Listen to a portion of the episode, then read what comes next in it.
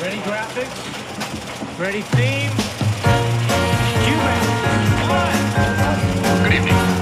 For your information tonight, really thrilling to be on a set early on like that and see them making their relationships. Like Will and Grace, I did it early on. Mm-hmm. And that is really fun because you watch them developing who they are. And they all came up with such good characters. And every one of them had a quality that the show needed that they figured out. Hi, this is Lauren Milberger. And this is Jesse Mullins. So, real quick, guys, this interview with Mary Pat Gleason we actually recorded in what, what June, July? Wow, it was such a long time ago. Yeah, it was in the summer. In fact, Jesse and I were in the same room together. Yes, was right before I moved, so it must have been July.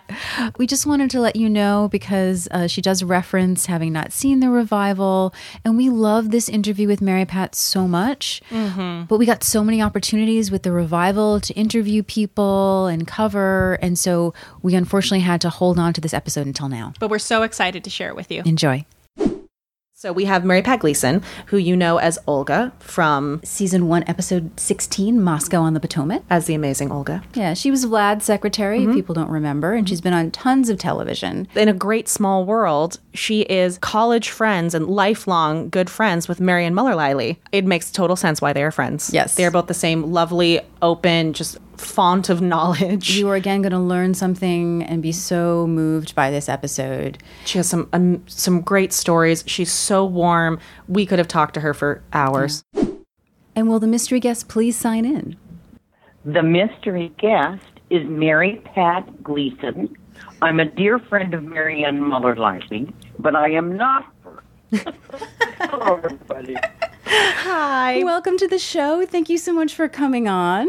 My pleasure. So we are we are very excited um, to inter interview you. Um, obviously, in particular about your excellent work on Murphy Brown. But before we get into that, we always love to hear um, what we call the origin story of our contributing artists and creators. So we'd love to hear what what got you into performing. Did you grow up with it? Did you go to school for it? We just love to hear your story, how you came to be.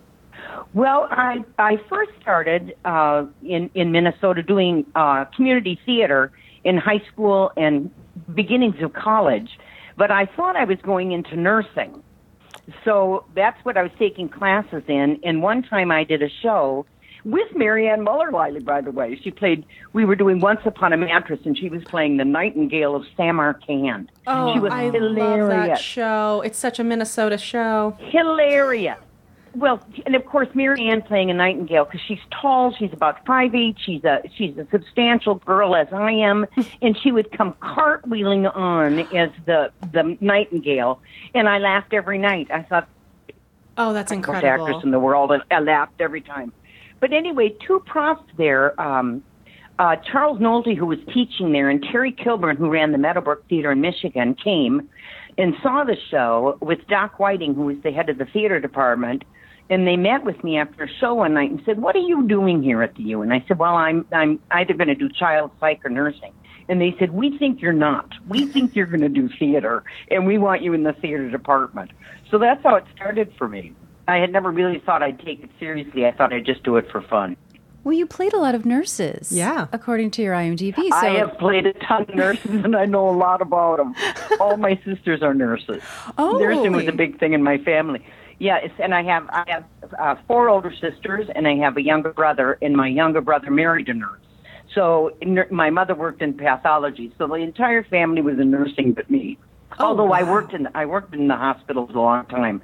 That was my part-time job, getting myself through college, and I uh, was staffing secretary at St. Joe's Hospital in St. Paul, and then I was uh, an assistant to uh, the anesthesiologist in surgery for a year and a half, which is a job that doesn't exist for a layperson anymore. I was trained in surgical drugs and their instruments, and I would hand them things during surgery. Wow. Well, this reminds me of, you know, we spoke about Bonnie Hunt with Marianne, Mm-hmm. And Bonnie Hunt started as an oncology nurse in Chicago, I believe. That's right.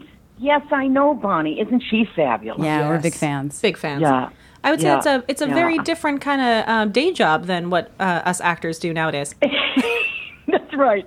Well, when I finally moved to New York, because we were in college, and I was in college with a bunch of my buddies, including Marianne, and we all decided at one point, what the heck? Let's see if we can really make this work. Let's go to New York and see if we can get uh, get a career going.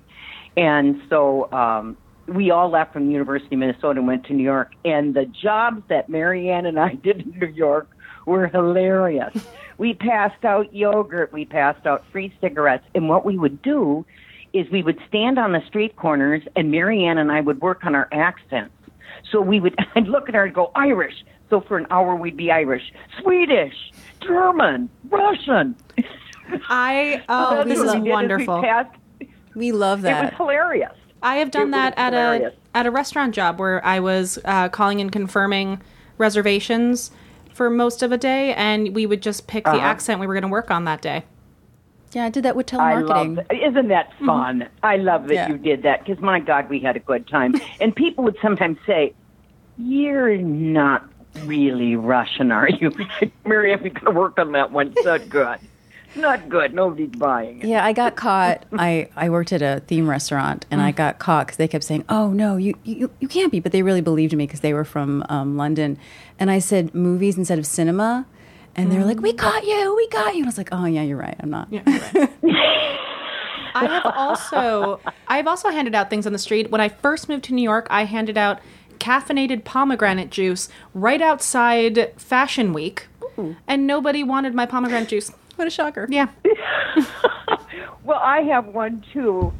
I was doing a play called Jitters in, out of town and in uh, the Pittsburgh, and we came in. I mean, in Philadelphia, we came into New York. and We're supposed to open at the Helen Hayes, and the show got closed out of town, so we never opened. But we were up on a big billboard, and our pictures were there, and it was being announced. And we got a phone call from Dannon to pass out yogurt that night. So our opening night, I came to pass out yogurt, and there was my girlfriend who was doing the show with me, and she had a big pair of sunglasses on, and it's about seven o'clock at night. And I said, "What are you wearing sunglasses for?" And she said, "I don't want anybody to recognize me." and I said, "Helena, who's going to recognize you? We never opened. never opened. They don't know who we are."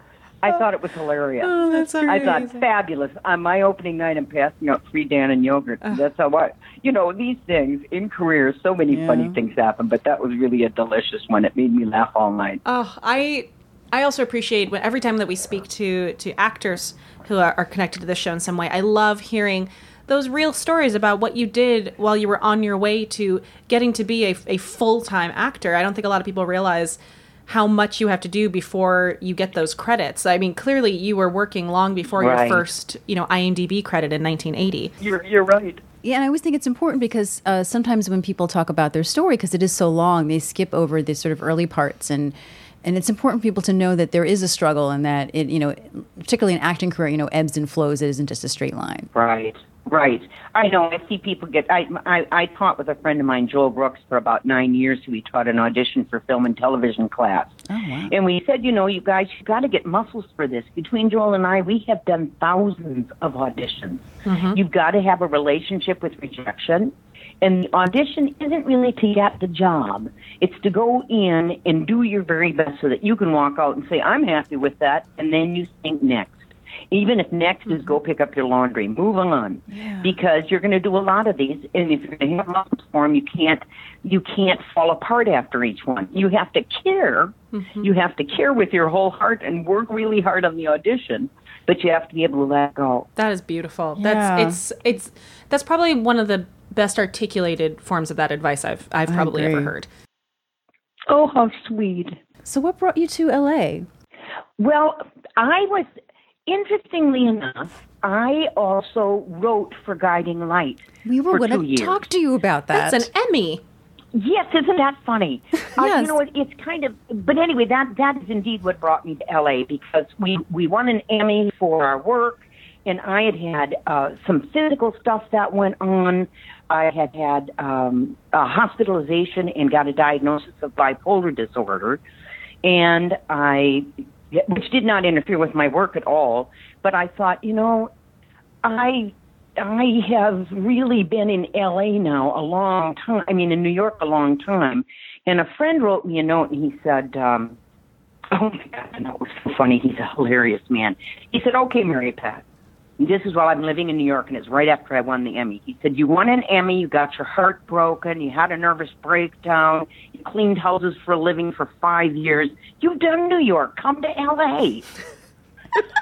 Yeah, you know what? You did. But Yeah. yeah. right. I've done New York. There's not That's much in the more here brochure. for me to do. I'm moving on. Yes, but that was an interesting thing. I was working on Guiding Light as an actress, playing the secretary to the Baroness von Helkheim. Couldn't have been funnier.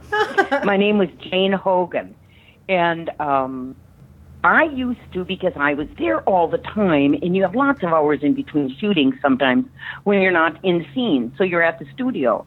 And I used to go into the booth and watch what they were doing. And I would talk to the directors and say things like, "That's so interesting that you're shooting her." I would be shooting him because I'm interested in what he's thinking. And you know, then they would say, "Mary Beth, get out of the booth." so I'd leave. But I talked to the head writer, and you know, we just talked about this a lot. And then one day I decided that I'd gotten very comfortable on this job playing Jane Hogan, and it was a wonderful job. But I thought, gee, you came to New York to stretch, to really see what your chops were and to do different things. And you've gotten comfortable making regular money because you never did that. And now you're getting a little lazy about going out and looking for work. So I went in and told the producers, this has been the greatest job I've ever had, and you guys have been absolutely fabulous. But I wanted to give you four weeks' notice because I'm going to leave.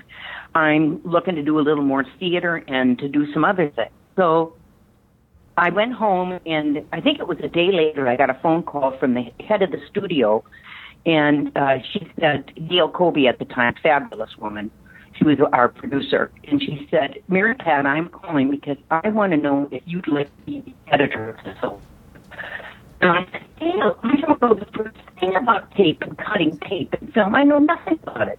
And through his response. Not tape, you idiot. The script.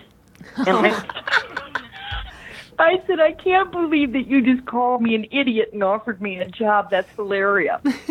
so I thought about it for a little bit and thought, you know what the heck? Why not try something brand new? Maybe editing would be fun, and I've always loved writing. Mm-hmm. So I said yes. And then I asked her, I need to have the editor there for at least uh, two weeks to train me because I've never done this and I don't know the job. And there are 15 writers I'm dealing with. I need I need some help. I need some supervision. And the first day that I arrived for the first meeting, I walked in and I said I'd like to meet the editor. And they said, Well, he's not here. He just quit. And I said, He just quit. And they said, Yeah, we had a fight. He quit. And I said, So I don't have anybody to train with? And they said, No. And I said, Oh my God oh my God, this is just how my life goes. I can't believe I'm going to be the editor. I don't know what I'm doing. So I had to just jump in and learn. And, and as it turned out, I just adored the team of writers. We had fabulous writers on that show. And we all became close friends, and the job worked out, and we won an Emmy, which was fantastic. So I got an Emmy for writing Guiding Light.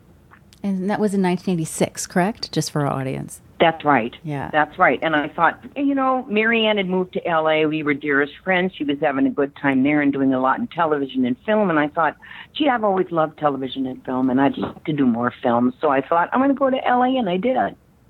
Well, and speaking of around that time, so ni- that was 1986. Three years later was 1989, which was a very good year for you on IMDb here, um, including you finally got to uh, use that Russian accent you had practiced so hard on Murphy Brown. That's right. That's right.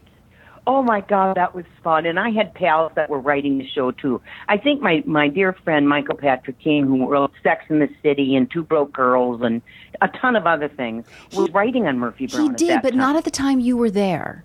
Oh, Actually. he wasn't. Was he there Yeah. before me? Um, no, came in Al- so this- then- you were actually. We s- auditioned a lot before you got a before you got one of those secretaries. They needed to run you by them a few times just to feel like you were the right person. It's probably surprising because the writing was so good, but you were actually in the first season of Murphy Brown. Mm-hmm.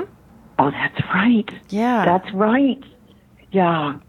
Well, and Candice Bergen, oh my God, I had so much fun with her.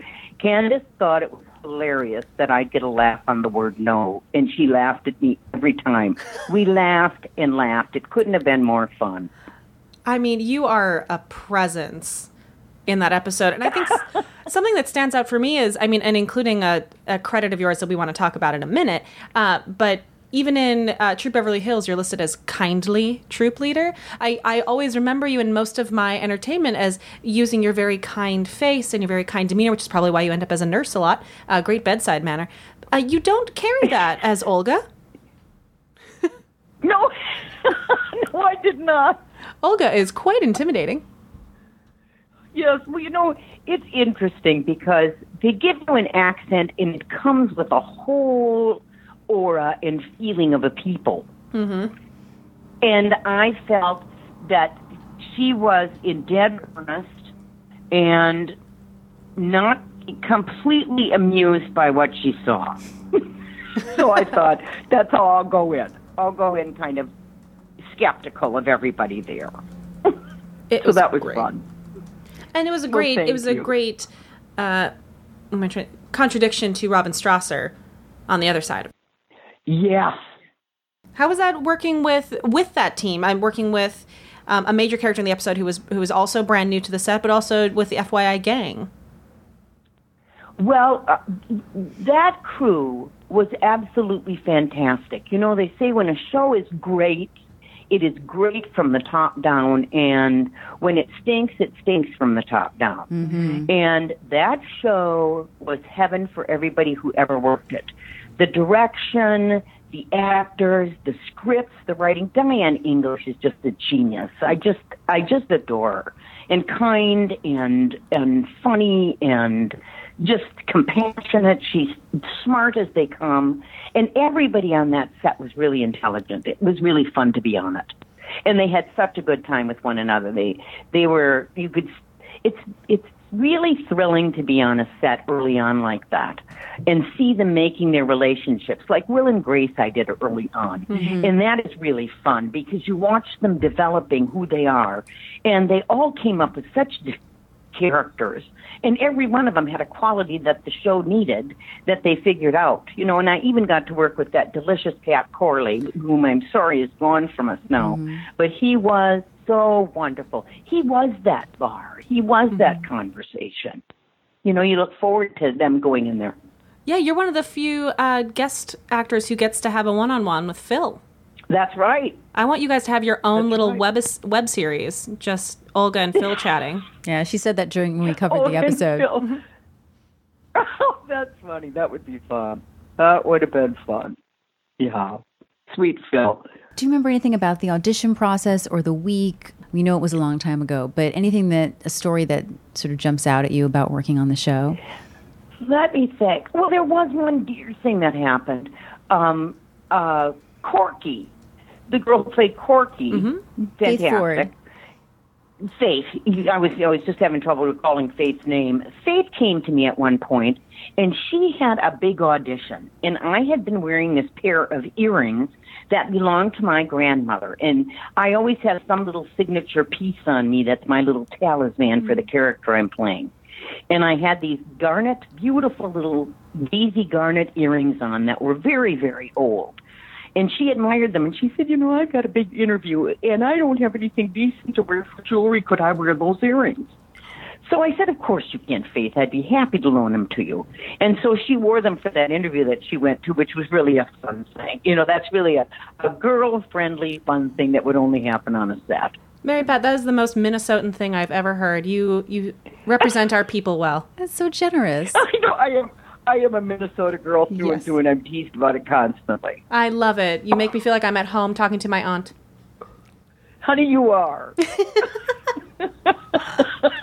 Amazing. Yes, I am from Yeah, New Jersey, fun. and so I apologize. I just apologize. Joyzy Toy Blake. yeah. Yeah. Oh, we love those people from Jersey. Yes, we do. And we like to leave Jersey. Yes, we do. Uh, was there anything for that you noticed uh, script wise as you were as you were working on Olga? Did uh, was there anything that um, unique about the receiving the script and working with that throughout the week? Well, you know, it's wonderful to do a table read, and at a table read, that's the first thing that you do, which you probably already know. Um, things change dramatically, you know. So uh, the the first script is not necessarily the script you work with, but the second, the first rewrite they were so sure of the note that they wanted Olga to ring that my lines did not change a lot. What was tricky for me is at one point at Phil's, I have to order a hamburger. And we all had this ongoing funny joke of how you say hamburger in Russian. I think it came out hamburger. And he said, no, that wouldn't be yet. And then people would give me another line reading. And it got so that if I said hamburger, we all laughed. So that was fun. hamburger. Now, have you, I, um, I don't. Um, have you ever actually been able to use your Russian accent again in anything else, or was this the Yes, only time? I did a thing. I did a a, a small film called um, Wrist Cutters. That was really fascinating, and um, I played a Russian in that. And that was really a lovely opportunity because it was a lot of dialogue and, and several scenes. So I really got to work on the accent and work on the feel of being Russian, and I felt really good about that work. It's a, it's a really terrific film, and um, Goran, the young man who wrote it, uh, was was a deep, complicated young man who was very concerned about why people attempt suicide, what happens, and it's all about what happens to a young man who who commits suicide and what happens after that, where you go, what happens with your family and friends, and it's a fascinating concept that he had on death and on suicide. Oh, I see this here. Yes, it was in 2006, just recently. Yes, right. Yes, uh, Nick Offerman was in that, Oh wow. um, Yes. and Will Arnett and Leslie. You have some, that's I have to check this out. Yeah, me too. Yes, it, in they're wonderful performances. I think you'd like it. Mm-hmm. No, um, it's very fantastical and interesting and full of uh, spirituality and a little mysticism, and it's really beautiful. I thought it was a beautiful script. I was really happy to be a part of it. I was thrilled they asked me and happy to be a part of it. now is there anything about Murphy Brown that you wanted to talk about that um, we haven't asked you? No, I think you know it's so interesting because my part was so small. Yeah. It was you know great to be there, but it was so small. And my my way that I conduct myself on a set is I try to stay to myself as much as I can, and out of the way. I watch everything that's going on, but I stay out of it because I feel everybody's got so much work, and particularly in the first year of a show, people have got a lot of work to do to keep figuring out who they are when they get new a new scenario. Who am I now if this happens? So um, I didn't have a lot of contact with everybody, but the contact that I did have was so warm and inviting. They could not have welcomed me more warmly, and they couldn't have been more supportive. They they laugh at each other and cheer each other on, and they're they're politically smart. I really think that this is going to be a fascinating new show because I think that they will help us laugh at things that nobody can laugh at right now. Mm-hmm. And they'll bring up subjects that need to be brought up, but in a manner that's not that's not vicious. It it, it will be hopeful because that's who they are. Mm-hmm. Absolutely. That's a great way to put it. Yeah. Now, you've appeared in a lot of shows from our childhood, Yes. a lot of movies from our childhood. Um, but I think a sort of a bridge between Murphy Brown is that you were on an episode of Quantum Leap. I don't know mm-hmm. if you remember that, but with two actors yes, from Murphy I Brown. do. Janet Carroll, who went on to play Doris, mm-hmm. the first Doris, and then That's Scott right. Bakula, who went on to play Peter. Yes. What was your experience on that? And Scott Bakula is really a friend of mine. Oh. I knew him from New York. I got to know him in New York, and I knew his uh, first wife, Krista. Uh, we did Once Upon a Mattress. No, we did we did Annie Get Your Gun together, Oh, and got to be friends. Yeah, which couldn't have been more fun in Minnesota. And so I knew Scott and uh, and got to know his kids, and he was even Marianne Muller Liley had a 50th birthday party for me at her house. And we decided to do kind of a country western theme. And Scott came all dolled up in western gear, and his kids were in western gear, and it couldn't have been more fun. That's there were so about awesome. oh, I'd That's say a- hundred people great. there, and so and Janet Carroll and I did a, a musical here that uh, a friend of mine, Nancy Shane, wrote called Two Bitter Women in a Coffee Shop, and it was hilarious. I she want was to know fantastic. Yeah, that sounds hilarious. It was funny. Maybe that's just us on a on a Tuesday. It's a great title. Two bitter women in a coffee shop, and it was good. It was really good. And that was in 89. So that was also your really good year. Good year. It was also the first season of Quantum Yes. Leap. Mm-hmm. So they were, you know, started That's starting things out. Wow, you're like the kiss That's of success. Pretty much, You go yeah. into the first season, they're good to go. Yeah. And um, I had forgotten that there's a young Jason Priestley in that episode as well. Oh, that's right. Oh, you girls do your research. I love that so much. We you probably know more about. We're big Quantum Leap fans. Yes. Yeah. Good. I was too. I loved it. Well, and, and speaking of big fans, I'm going to jump a little bit ahead um, to another show, which, if you listen to our podcast, I mention pretty much any chance I have, uh, which is that you were in Murder She Wrote in one of their later seasons. I was. And I wanted to do one of those so badly. I think I auditioned about eight times for that show before I finally got that part. And you were a, you were a reference librarian. I remember that episode. It was one of the first ones in New York. That's right. That's right. Uh, in working with, you know, it, what a fabulous cast. What a fabulous cast that was. And I loved Murder, She Wrote. I just thought it so was good. terrific. It was so good, and I I appreciated that as a, a show much like Murphy Brown, where it took some of the stigma away of being of a certain age, and um, Yes. I was saying you're you're actually in one of the one of the seasons that I particularly love because it's when Angela Lansbury said no, we're not going off the air yet, and she took the reins to change up the the formula a bit. Yes. Well, there's another woman that, you know, has been known all her life for being extremely brilliant and proactive and strong. And, you know, if you've ever had the great privilege of seeing her on stage, Yes. she's Mhm. We have, yeah. and she was there too. She's just a she's a top drawer pro, and she's elegant, and she brings that elegance with every character that she does. Now, I have been very, very blessed in my career to work with a lot of stars. I just got lucky that my scenes were with big stars, and I have seen. um I've had the opportunity to learn from every one of them, and they are not stars for naught. They work so hard, and they are so on top of their material. And you know, it's a rare occasion that you run into somebody, and usually it's because they're overwhelmed or doing three projects at a time that they're loose on their lines and having some difficulty. And it's usually because they they are busy. They got a lot of other things going on, and they just haven't got it nailed like they'd like to. Speaking of also 1989, again, this is the theme. A movie from our childhood that Jesse and I really love, and a lot of people of our generation do, is a movie called Troop Beverly Hills, Love that movie. which you have a, a role in. Do you remember working on that film? Oh, I do. I do. That was really, really fun. You know, um, uh, it was it was a, a thing that um, I was excited because it was a film and because it was with people that I really liked, and uh, you know, Shelley was hilarious and. People were terrific, and what a wonderful actress! And her star was just rising then, so it was really fun.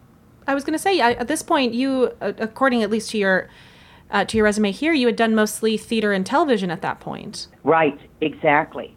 I started in film with uh, a film called Author Author with uh, Al Pacino in New York, and I got cut out of it.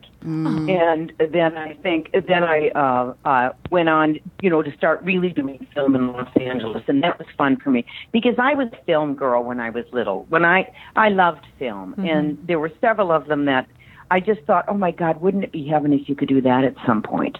And um, I went all the way back to the Fred Astaire, Ginger Rogers movies. I watched a lot of musicals and I watched a lot of film noir and uh, just wanted to be able to do that. I thought it would be a wonderful, fun thing to do. So I was thrilled when I got a break and started doing film. Yeah, and I always remember you, even though you have small parts. Like a film that we actually uh, brought up recently, twice actually on the podcast, is Defending Your Life. Yes. Um, and, and you got Oh, to work, yeah. work with Albert Brooks. And as soon as I was looking at your IMDb, I went, oh, I know exactly who she was in that film. Uh, do you remember working with Albert Brooks and what that experience was like? vividly. That was really a special experience because I auditioned a couple of times for that. And one day I got a phone call and they said, Can you come out to uh, Orange County because they shot this out by Disneyland, those cars that they were wheeling around in that whole set. Oh, that makes So sense. I went out and they they said you're going to meet with Albert. And I said, "Oh, okay." So they said you're going to go to his dressing room and he wants to run lines. And then my first kind of went, "Oh, I've got this part." I I hadn't. I didn't. So I hadn't been looking at it or studying it or anything. I didn't know what this meeting was going to be. So I knocked on his dressing room door and he said, "Come on in." And he was, you know, do, working on a few things. And he sat down across from me. I was on a sofa and he was on a chair. He said, "Okay, let's run the scene." And I said, "Albert, I confess to you, I, I, I thought this was just a meeting. I haven't looked at the scene." And he said, "Well, here it is." So he handed me the scene, and we looked at it, and then we went to church. He said, "Okay, let's go." And I said, "No, Albert, I need one minute here." so um, he, he was very funny because he kept drumming his fingers, waiting on me, and he is too funny. So Yeah. finally, I said, "Okay," and we did the scene. And they said, "Okay, well, we're going to run you to hair and makeup." And I thought, "Oh my God, we're doing this today!" I couldn't believe it. It was so interesting. Wow. So really fast. we, we kind of went off to do this thing, and uh, we started on the set, and I had this huge track laid on the ground that the camera was on because the camera ran in front of me, so I had to walk through this track along this counter to get to Albert at the counter.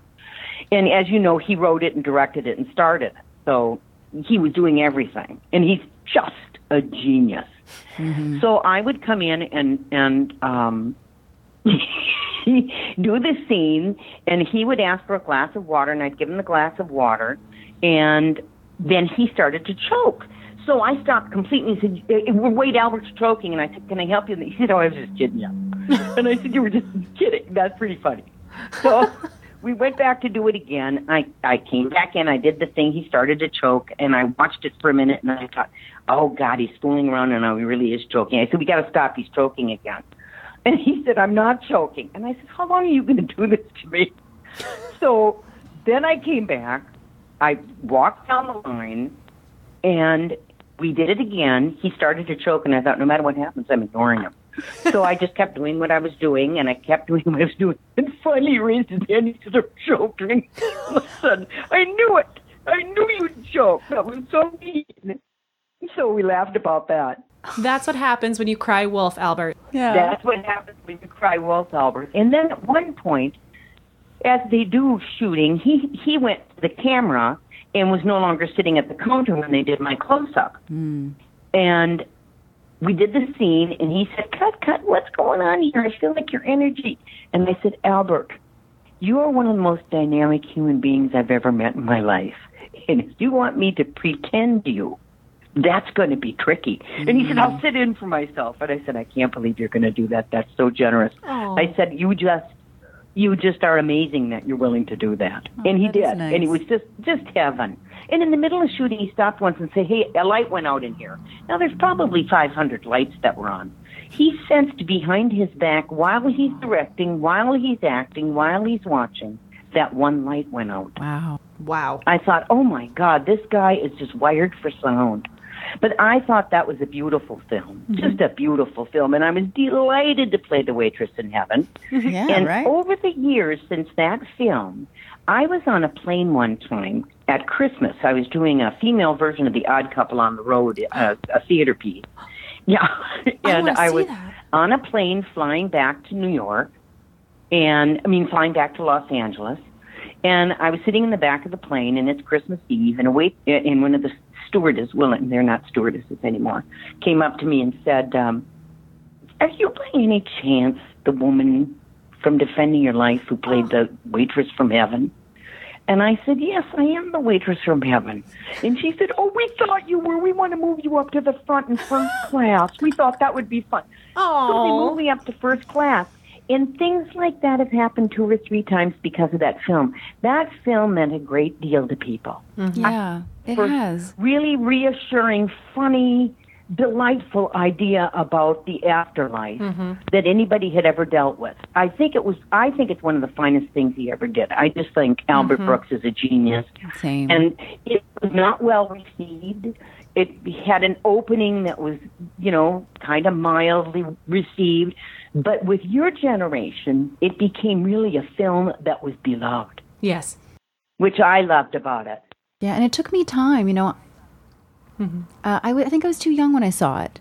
I saw it in the theaters with my family, and I, I think I was too young to understand it. And it, I didn't like it the first time, I have to say. And then when I became more mature and I watched it again. And I think that's part of, you know, we're sort of the rewatching generation. You know, it was o- always on TV.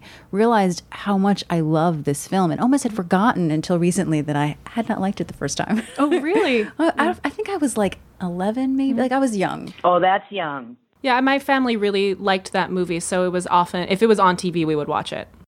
Isn't that nice? That's see, I I love that about film. That's happened with a lot of films over time that they snuck up on people. Mm-hmm. Yeah. Sometimes you're not in the right place. You're not in the right place or the mm-hmm. right age. You know, it's like books too.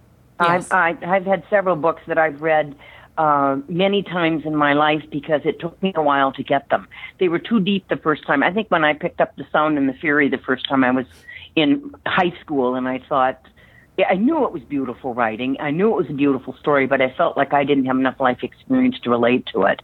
And it took me years of, you know, I think I read it a couple of times before I went, ah, now I've got it. And it's beautiful. I think that's just that is also an artist's mind. I there are a couple books that I read every year and I find something different every year and I've been doing that since I was about 14 and I What are they? uh To Kill a Mockingbird. Oh, my favorite all-time book. I'm with you. Oh, I love that Yeah. book and it means something different every year. And then I read I read Dune every year by Frank Herbert. Oh, wow. Oh, that's wonderful. I loved the Dune story. Oh, and it just that first one really reshapes my outlook on uh, on humanity and mysticism and political structure and the way that uh, the different classes interact. And I think it's very important for that. right. And you just made me think Very. about uh, Joni Mitchell talks about when she first, uh, as a creator, when she first released Both Sides Now in her 20s, uh, the number of people who said that, who kind of scoffed at a young girl writing a, a song of that depth and magnitude. And then when she re recorded it, I, uh, something like 20 or 30 years later, and her voice just sounds older and wiser, and what it sounds like to listen to those two recordings just from the person who wrote it. Mm-hmm. Yeah, she's one of my all-time faves. Mm-hmm. Many, many, many, many people love her. Yes. But she's just, and she was deep and complicated at 20. Yes, That she knew a big lot more than some people. Yeah, she did. She absolutely did. No, I know we really wanted to talk about your writing some more as well, but I feel like it also. I read this story, reading up on you. Uh, Soapdish is one of my favorite movies, which you and Marianne were in together, the scene in the mall. And I read, Yes. I read that that at that movie actually being on set really affected your writing. It did. That's so interesting.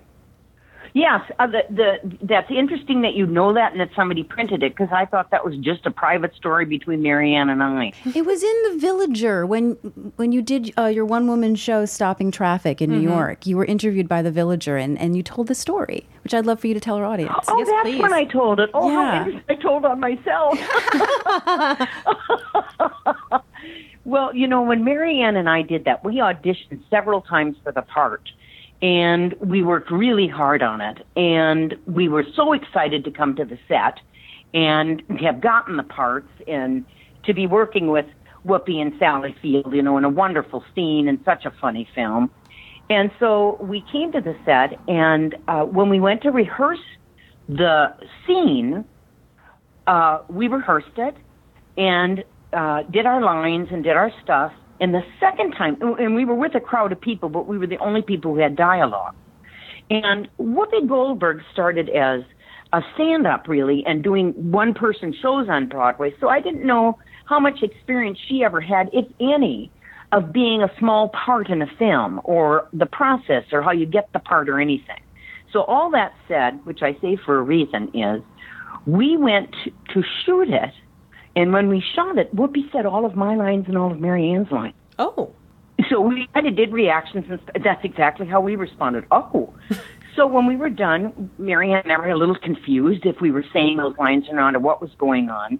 And uh, the director came over to us and said, "Look, um, this is this is how this goes sometimes. Whoopi heard that dialogue, and she hasn't got any dialogue in there, and she's just doing it because she doesn't know that you weren't just ad libbing." And we went, "Oh," and we accepted it. We were, of course, we're disappointed, but we accepted it, and you know, kind of looked at each other and went, "Well, shit." we worked really hard for this, and it just went out the window.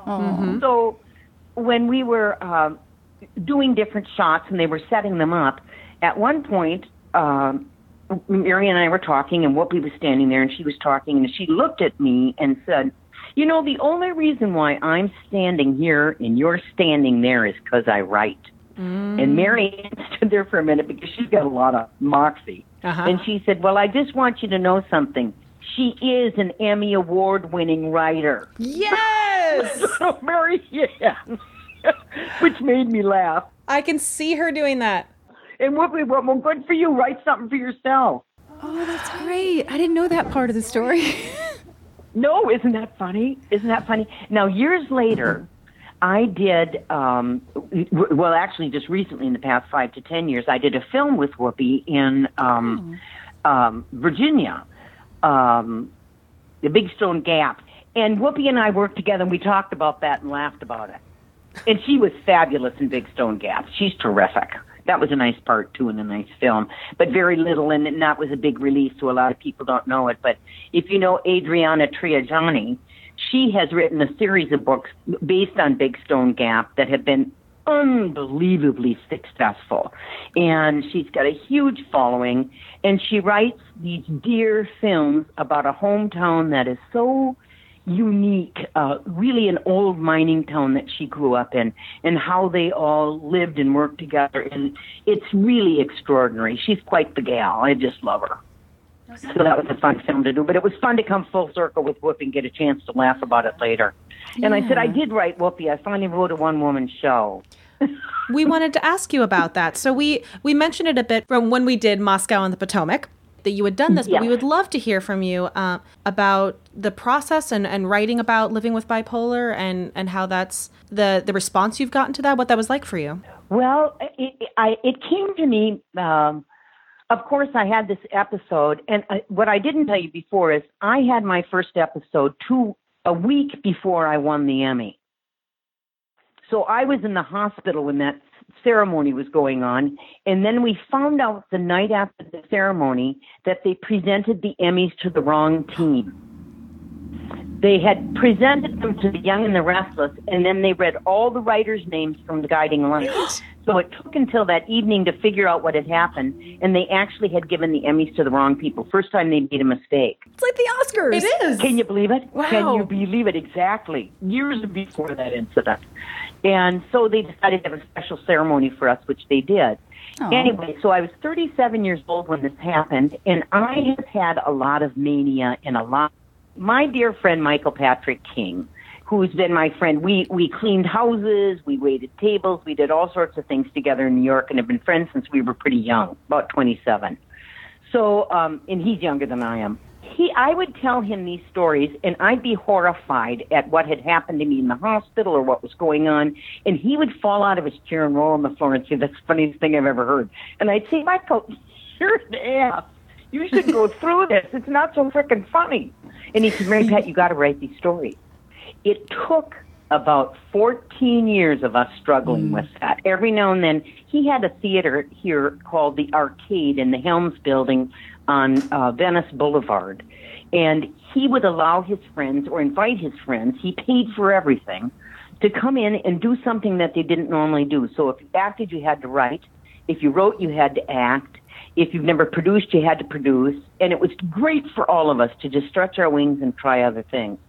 So I would come in and do different stories, episodes that I had had, and I had had an episode just before I shot Lorenzo's oil, and I'd had the episode in New York, the inciting incident they call it, and I've had subsequently about seven of them. The biggest one probably being the episode that I had in front of everybody on the Crucible. And I thought, if I write about these, I wonder if it would be helpful to anybody else to get the kind of recovery I've gotten.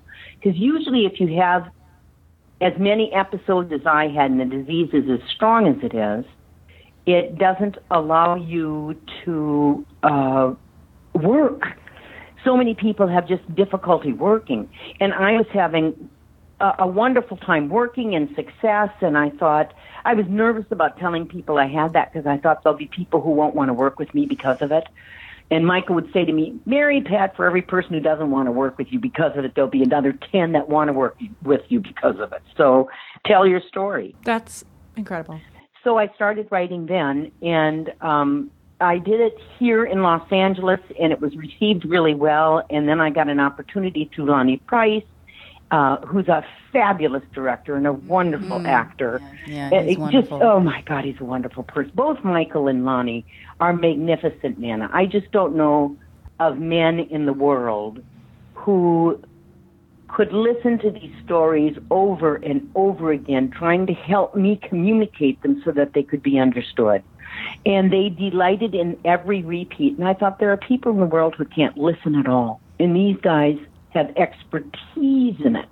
They were just great. Talk about, you know, I said, really, if anything healed me, it was you two birds being available mm-hmm. and talking about this and putting me back on the planet and telling me I was funny and wonderful, even though I was having such difficulties with mental illness. They were just fantastic. So that was heaven. There's nothing better than hearing firsthand stories from people who who are dealing with mental health struggles. I think we don't it's not humanized enough or it's used as a It isn't. You're right. uh, yeah, it's used as, as a euphemism. Um, I'd also love to ask you because this is you know something that we're always interested in discussing is uh, terminology, um, and you as someone who who uses the phrase bipolar, have you experienced anything with the the conversation about saying manic depressive versus bipolar? Do you have a preference as someone who's experienced it? I I this is what I finally came to. Manic depression makes you sound crazy. Bipolar a lot of people are bipolar. A lot of people swing from extreme highs to extreme lows. And that seems less of a, a, a sentence than your manic depressive. And with my doctors early on, I said, you know, um, I am not going to tell you that I'm bipolar because I am actually Mary Pat Gleason and I'm navigating the dis-ease of bipolar disorder. That is not my identity. My identity is me, Mary Patrick. I'm Mary Patrick Gleason, and I am not bipolar. That is something that I navigate. And they said, "Good for you, Mary Pat. Good distinction." So that's what we went with. You know, That's beautiful. That like that made me tear up a little bit. That's beautiful. oh, Something that you said in one of these interviews that really that I really took to was if you laugh at something it loses its power over you. If you can laugh about it and talk about it, you can heal. I believe that, and I believe it's the truth in me. And interestingly enough, through this journey, I had a psychiatrist, Dr. Mark Frye, who created the Mood Disorders Clinic at the Mayo Clinic.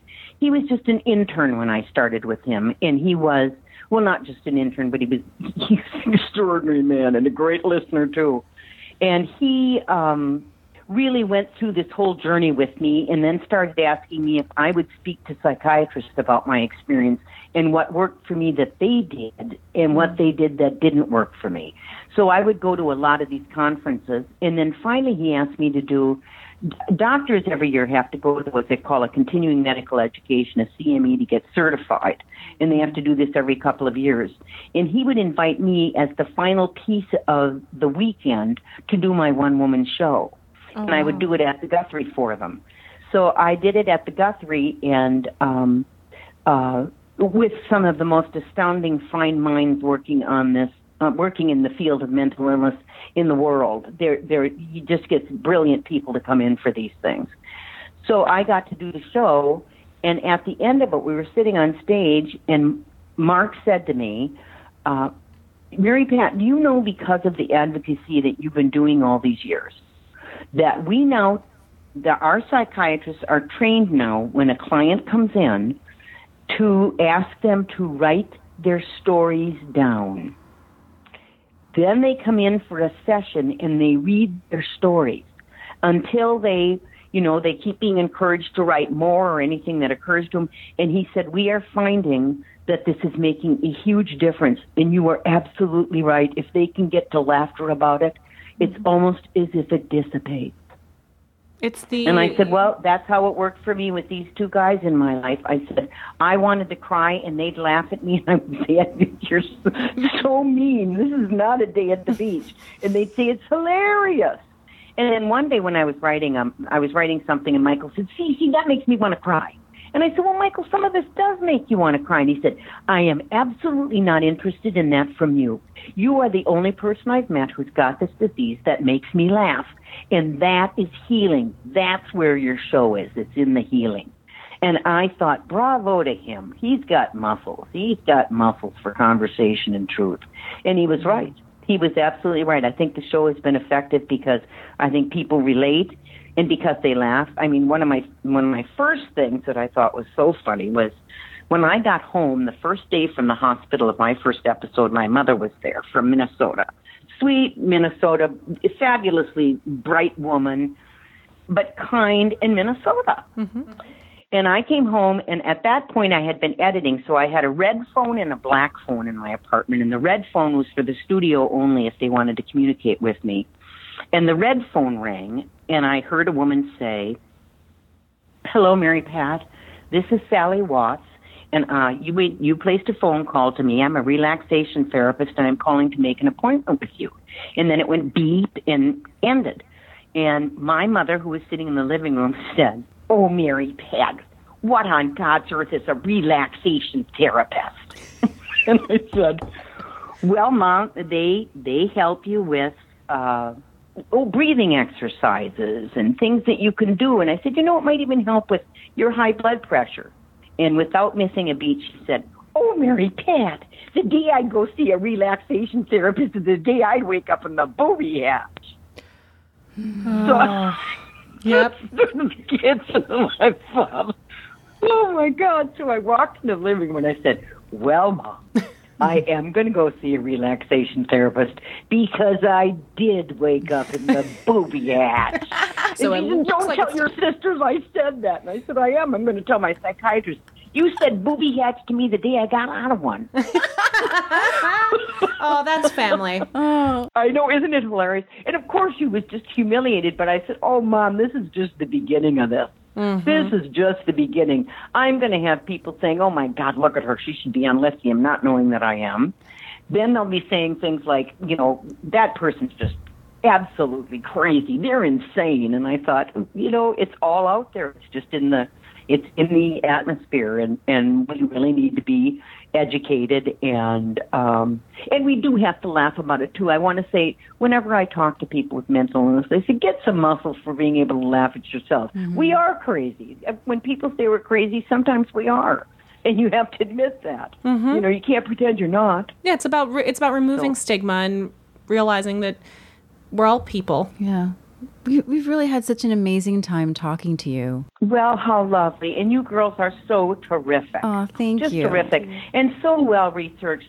I'm dying to know how your careers are going. I want you oh. both to be working your little heads off. Oh, You know, we would like that we too. do, and and we do. You you know how it is. It's a hustle. It is a hustle, but I, you're you're up to it. I can tell. You've got Aw, the muscles thanks. for it. Oh, thank you so much. I'm so touched by your your your candor and your brilliant stories. We all it, I just loved hearing everything from you and clearly we just need to keep hanging out with you and Marianne's friend group um, and we'll just have the best conversations. We would love that. We would love that. And you'd like our friend group to sit right in. I mean, I do we do follow Marianne on Instagram and it looks like she has a pretty good time. Yeah, the museuming. Oh, she does. And she's one of the most powerful activists I've ever met. I mean, her work with Heifer is just stunning. Oh yeah. Yeah. Oh, Heifer's a wonderful, mm-hmm. wonderful group. Yeah, and she is a powerful force there. And hey, you returned to Will and Grace with their revival. Welcome Maybe back. we'll see you on Murphy Brown again and we can talk another time. I hope so. I only hope so. That would be really fun. And you girls have a terrific day. And, and I just think this is brilliant what you're doing. Good for you. oh, thank, you. You too. Thank you so much. Yes. Thank you. You too. I Thank will. you, Marianne. Bye. Okay. Bye bye. You can follow us on social media on Twitter, Instagram, and Facebook at Murphy Brown Pod. And if you want more information, you can go on our website, which is murphybrownpod.com, or email us at murphybrownpod at gmail.com. Bye. Bye.